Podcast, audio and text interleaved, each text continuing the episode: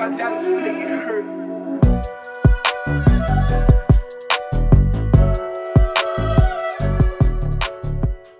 All right, welcome back to Clearing Corners. I'm Matt. We're with always Cam and back with Jarad. We appreciate again Jarad being here, talking about these things. Uh, we discussed a little bit about what the fix is, and we're going to continue that.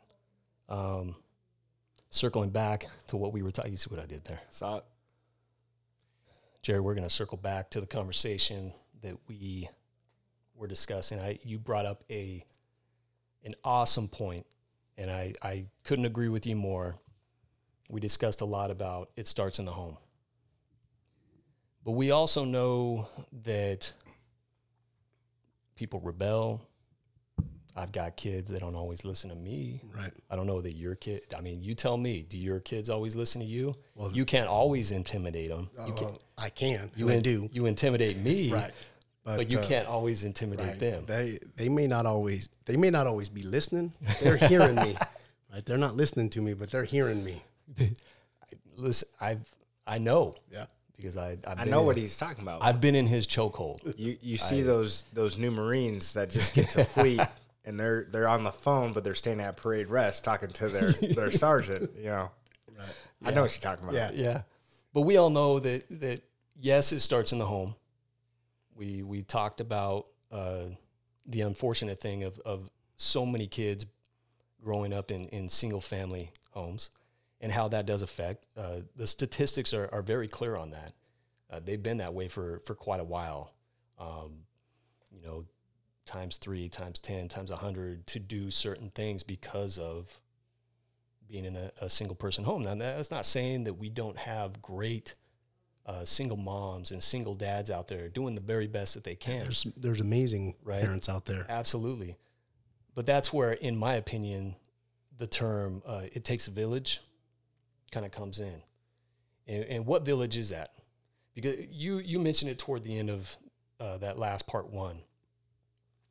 That by the time that the system has failed and people have failed certain individuals and they've failed themselves with the decisions that they've made and uh, some of the things that they got into and addictions and things that we, we could go on and on. But when they have that contact with police, a lot of times it's too late and, and the re education needs to happen. Right. So before that contact with police actually happens, what else can we do as a society? I know I actually look to both of you and I, I say both of your circumstances were, were different than mine. Uh, no two people are exactly alike, not even uh, my brothers. I, I have four brothers. And even though we had the same circumstances under the same roof, Right. we still had different trials along the way. Absolutely. And so I look at you two and I, I realizing Cam from Minneapolis, you from uh, the great big city of Salt Lake, Yeah. right? And your upbringing. Maybe you can tell us a little bit what what brought you out, what helped you along the way, who helped you along the way. Was it just family? Was it teachers? Was it like where can a life be influenced and assisted to make good decisions? Right. So for me, so yeah, I grew up in Salt Lake City. Um, I know most people when they hear Salt Lake City, they're like, "Oh man, how, how many wives did you have? How many? You know, it must. How often did you go to church and all that stuff?" But that's actually not. That's probably about as far from how I, where I grew up. It's the a neighborhood. very real part of Salt yeah, Lake yeah, City. it is a very real part, right? And I have very family members that are very much a part of that, and and that. Um, so, but I grew up in in a, a pretty rough neighborhood. You know, it's probably the toughest neighborhood in in in the Salt Lake Valley. You know, and it's uh, it's it's no joke. And the people that grew up out of there, I have friends that have that have uh, were killed in in gang violence. I have uh, friends that haven't that have been locked up. Um, you know, they've served multiple prison sentences um, from growing up in my neighborhood, and you know, and we've had I've also had friends that have made it out and been successful. You know, it's it's a myriad of of all of that stuff. So, for me personally, it was everything. So my from my mom, my dad, um, my family, my extended family, so aunts, uncles, cousins. Um, I had a ton of support from people around me, and that was a huge thing because I'm, you know, I grew up with people that ran the streets. Uh, they were my friends. That's they were just my friends because that's what I grew up in, and so uh, but I always had something going on. So I was blessed that I was able to play sports. So that was a huge that was a huge thing for me. Um, getting into my teenage years, um, it was a big part. Same family. My dad was a huge supporter of what I did, but I also had a coach that uh, kind of took me under under his wing. Um, that uh, man, to this day, I, I love the man to death, and uh, he uh, recognized something in me. He gave me that part that I was just missing.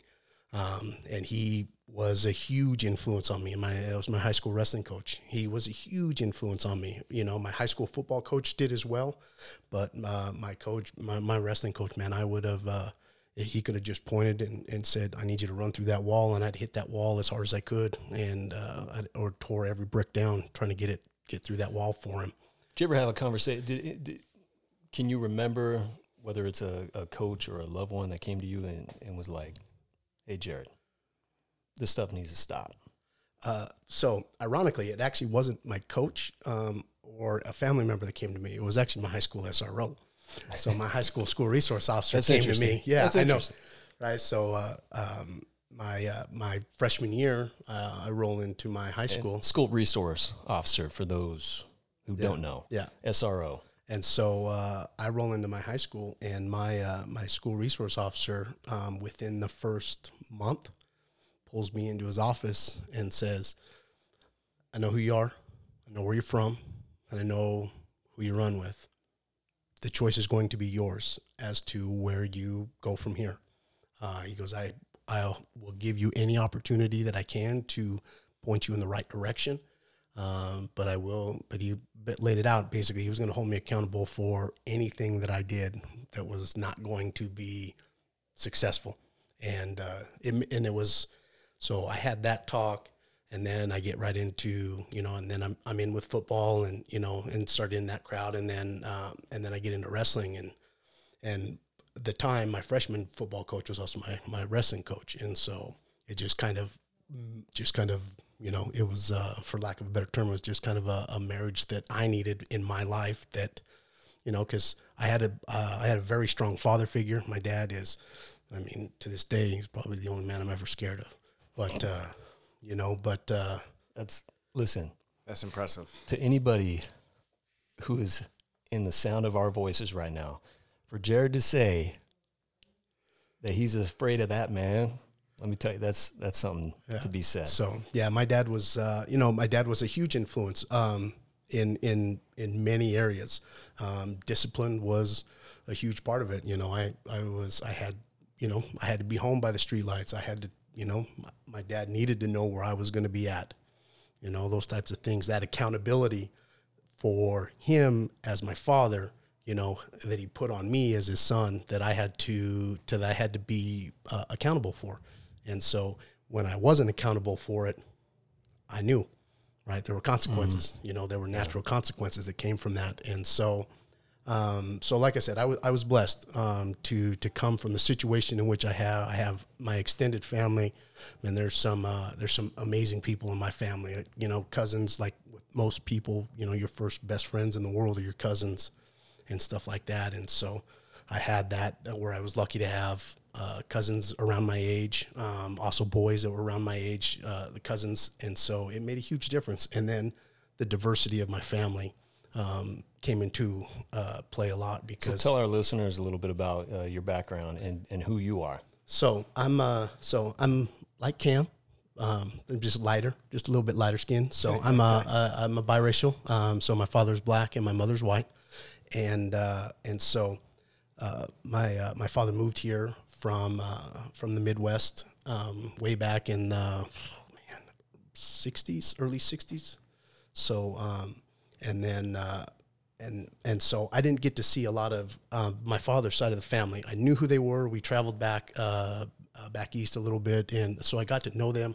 But my mother's side of the family was kind of that big influence that I had here, and it's just as diverse. Um, you know, we've Yeah, had everything in our family, just like everybody else has in their family. You know, I have, you know, uh, aunts and uncles who were religious. I have other aunts and uncles and cousins who not so much, you know, and then everything in between that runs the like gambit. every family, yeah, right? like every, Every gam, like and runs the gambit. And so, Um, but yeah, that was a huge part of for me. It was was family, and uh, and I love my family to death to death, and uh, I would do anything for them. And I think that's a huge part of it is because we have that that family bond, and it was always we were always looking out for one another. I had uncles that were always looking out for me. You know, they were the type of, of men that would go, "What are you up to? How are things? Tell us what's going on." Mm-hmm. Like a temp know? check. Yeah, absolutely. temp check, And yeah. so they were always. Uh, so I always had that, and uh, obviously I had it daily from from my dad, but uh, you know, but I had it on a regular basis from other figures within my circle um, that I had, and it made a huge difference. And like I said I was uh, I was extremely blessed to come to have the upbringing that I had because I got to see really both sides of it, right? Because I, like I said, I have friends that uh, have served prison sentences. I've had friends that uh, uh, were unfortunately killed early in their life, um, you know, and and all of that. And and I've seen friends that have uh, kind of done both, right? They've they maybe have served some time, but they learned from those mistakes, and now they're successful people in which uh, I look up to and uh, and and take from them what the what I like, you know. But I'm also realized that you know they were kids and they made mistakes and you know and but they were able to overcome those because they worked hard at it. They had to work hard at it, and that's no uh, that's no uh, that's no easy task because it's not easy to to make mistakes and then try to bounce back from them because we all do it, and it's easy to just let mistake after mistake after mistake take over, and that's always the tough part of it. Sometimes it can be that downward spiral. You, I don't mean to cut you off. You're about ready to go at it, but yeah, that, that's just uh, something that we have all seen. Right. That downward spiral, and then we kind of revert back to we see the same people all the time. Well, and I was just gonna say, I think that that story right there really is awesome. That that kind of shows um, what we talked about in the last part, um, kind of put together. You know, you got family support, you've got the community with your coaches, you've got law enforcement. Which, side note, that's one of the big pluses of having school resource officers in there. And help kids get on the right track. They can be that first contact with law enforcement to realize I don't wake up in the morning and have a goal on I'm going to arrest five people. A win for me is I didn't have to arrest anyone. I got to help some people, stuff like that, you know. Um, and I just I just thought that was uh, that was pretty cool. I had my I had my encounters. Don't get me wrong. I had And that's what I was going to go into next as well. It's going to go uh, into next. What's the big thing that's being pushed right now? Is systematic racism, right? And I don't want to go One of the big know- things, yeah. One of the, I mean, super in deep with it, but I just kind of wanted to see what are your thoughts on have you experienced what you felt like at the time or looking back that maybe because the color of your skin you were addressed? So, um, so I had my run-ins, um, and at the time, I always felt like it was I was being singled out, right? Or me and my friends were being singled out. Um, but uh, as I look back at it, knowing what I know now, obviously, is uh, I, I was being singled out because um, of the people I was hanging around with and the history in which we had as a as a group or that they had individually that uh, and officers in the community knew who they were. And so your behavior. yeah it was it was 100% behavior. Um, so I, I had a few run-ins. Um, I, I was lucky enough to uh, I had a run-in um, one time that uh, it it uh, it had the the to go sideways. It had the potential to go sideways. And uh, and I wasn't helping the situation because I was pretty pissed about how it all went down.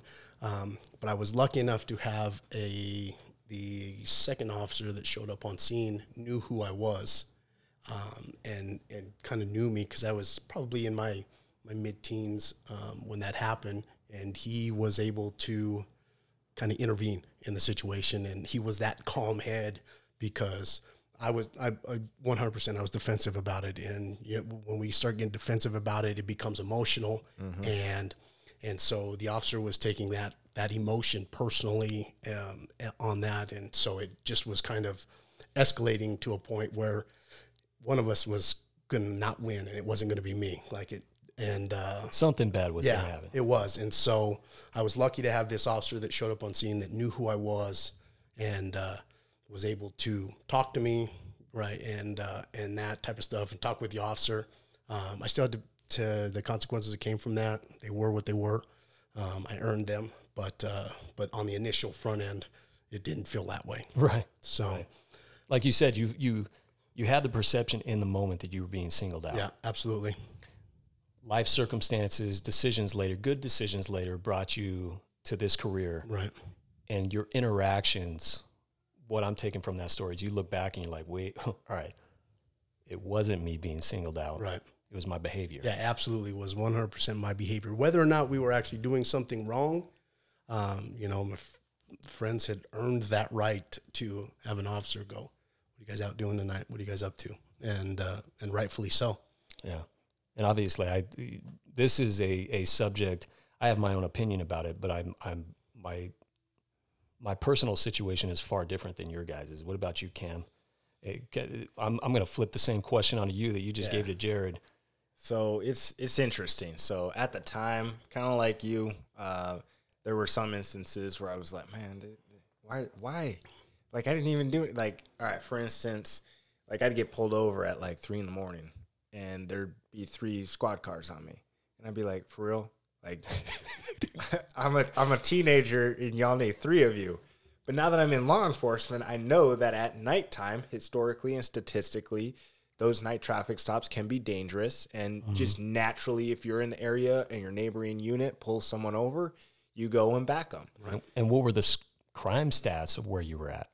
Yeah, and, know what I mean? You know that, yeah. So obviously, um, they can be up there, and, and I used to always go to, but there are times where, um, honestly, the most I've ever felt like I had had anything was uh, here, and it was Walmart.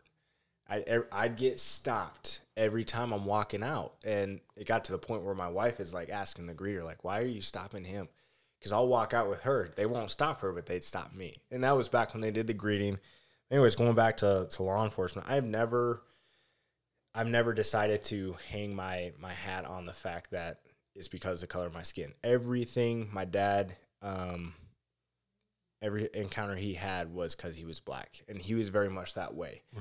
Um and at the time I was I was a kid and you know I didn't really understand why, but every time, you know, law enforcement or something would roll up or deal with us, um, he would always say it's because he's black, and he would be that type who gets um, very vocal. Um, Emotional. yeah, uh, on every every single encounter. And there was one that kind of rubbed me wrong. Um, so what we used to like to do is go down to University Avenue, a um, whole bunch of different types of muscle cars. just- Minneapolis. yeah. Yeah. and this is in uh, Minneapolis, and we deal with MPD um, down there, and they usually let us kind of do our thing until um, I can't remember like cutoff time, but it'd be like two in the morning. They'd line up with their little horses and go down the street saying, "Hey, it's time to go home." Uh, and there was times where um, they'd pull up in like a squad car and they'd block my friends in, and then they they got. I remember one they got out, they looked at me, and then they backed up and then blocked my car in. And I remember at the time I was like, "Man, that's." And my friends were like, "Oh, dude, it's because you're black," you know. But I don't know. I don't know specifically. Maybe I gave off some sort of clue. Obviously, in our line of work, you know, if if the spidey senses go off, you you kind of take an extra precaution. Um, so it, it's hard to really say. I don't believe that um, there is a huge issue with it. Um, I, I, I truly believe that it's it's the exact opposite. We have a few bad apples, you know, and it's going to be impossible to say we're 100% there's and cleans it completely of any issues. Well, we're human. Yep. Yeah. Well, the whole idea with systemic racism is is it's embedded in the system. Right. I don't believe in that. Right. And and that's the thing is you ask people, well, give me what so if, if law enforcement is got that his uh, that history, and don't get me wrong, we were on the wrong side of history during, you know, as law enforcement officers, we were on the wrong side of history during segregation and that type of stuff. Absolutely. We were on the wrong side of history. We understand that. And if you look back, if you're an officer and you look back and say, well, that's the time, well, you're right, but we're not, that's not our job. Our job is to, what, uh, you know, uphold and defend the, the constitution and the laws with, within your thing. And I get it. Some of those laws back then were, were, were meant, um, we're part of that systemic racism that was there. But in, in 2021, give me a law that's, that's, that has some connotation that that's only targets um, uh, minorities. Yeah, no, for sure. And, and obviously, I need to uh, clarify. I'm not saying when I when I say I don't believe in systemic racism as a whole Right. that racism doesn't exist. We know it does. No, absolutely it we, does. We know it does, and, and we recognize that. And I would be um, highly ignorant if I sat back and said that it has not existed or that there are individuals in law enforcement that haven't shown it and Right. that don't uh, portray it, right? Right. I would be ignorant to say that, but I, I, I would say that it's not the issue that it's being portrayed. Right. I think there are other factors, other things involved. Um, we're going to come back one more time to address this. This is a hot topic. Again, we appreciate Jarad being here, but we're going to continue to clear this corner and we'll close it out with the next episode. Make it hurt.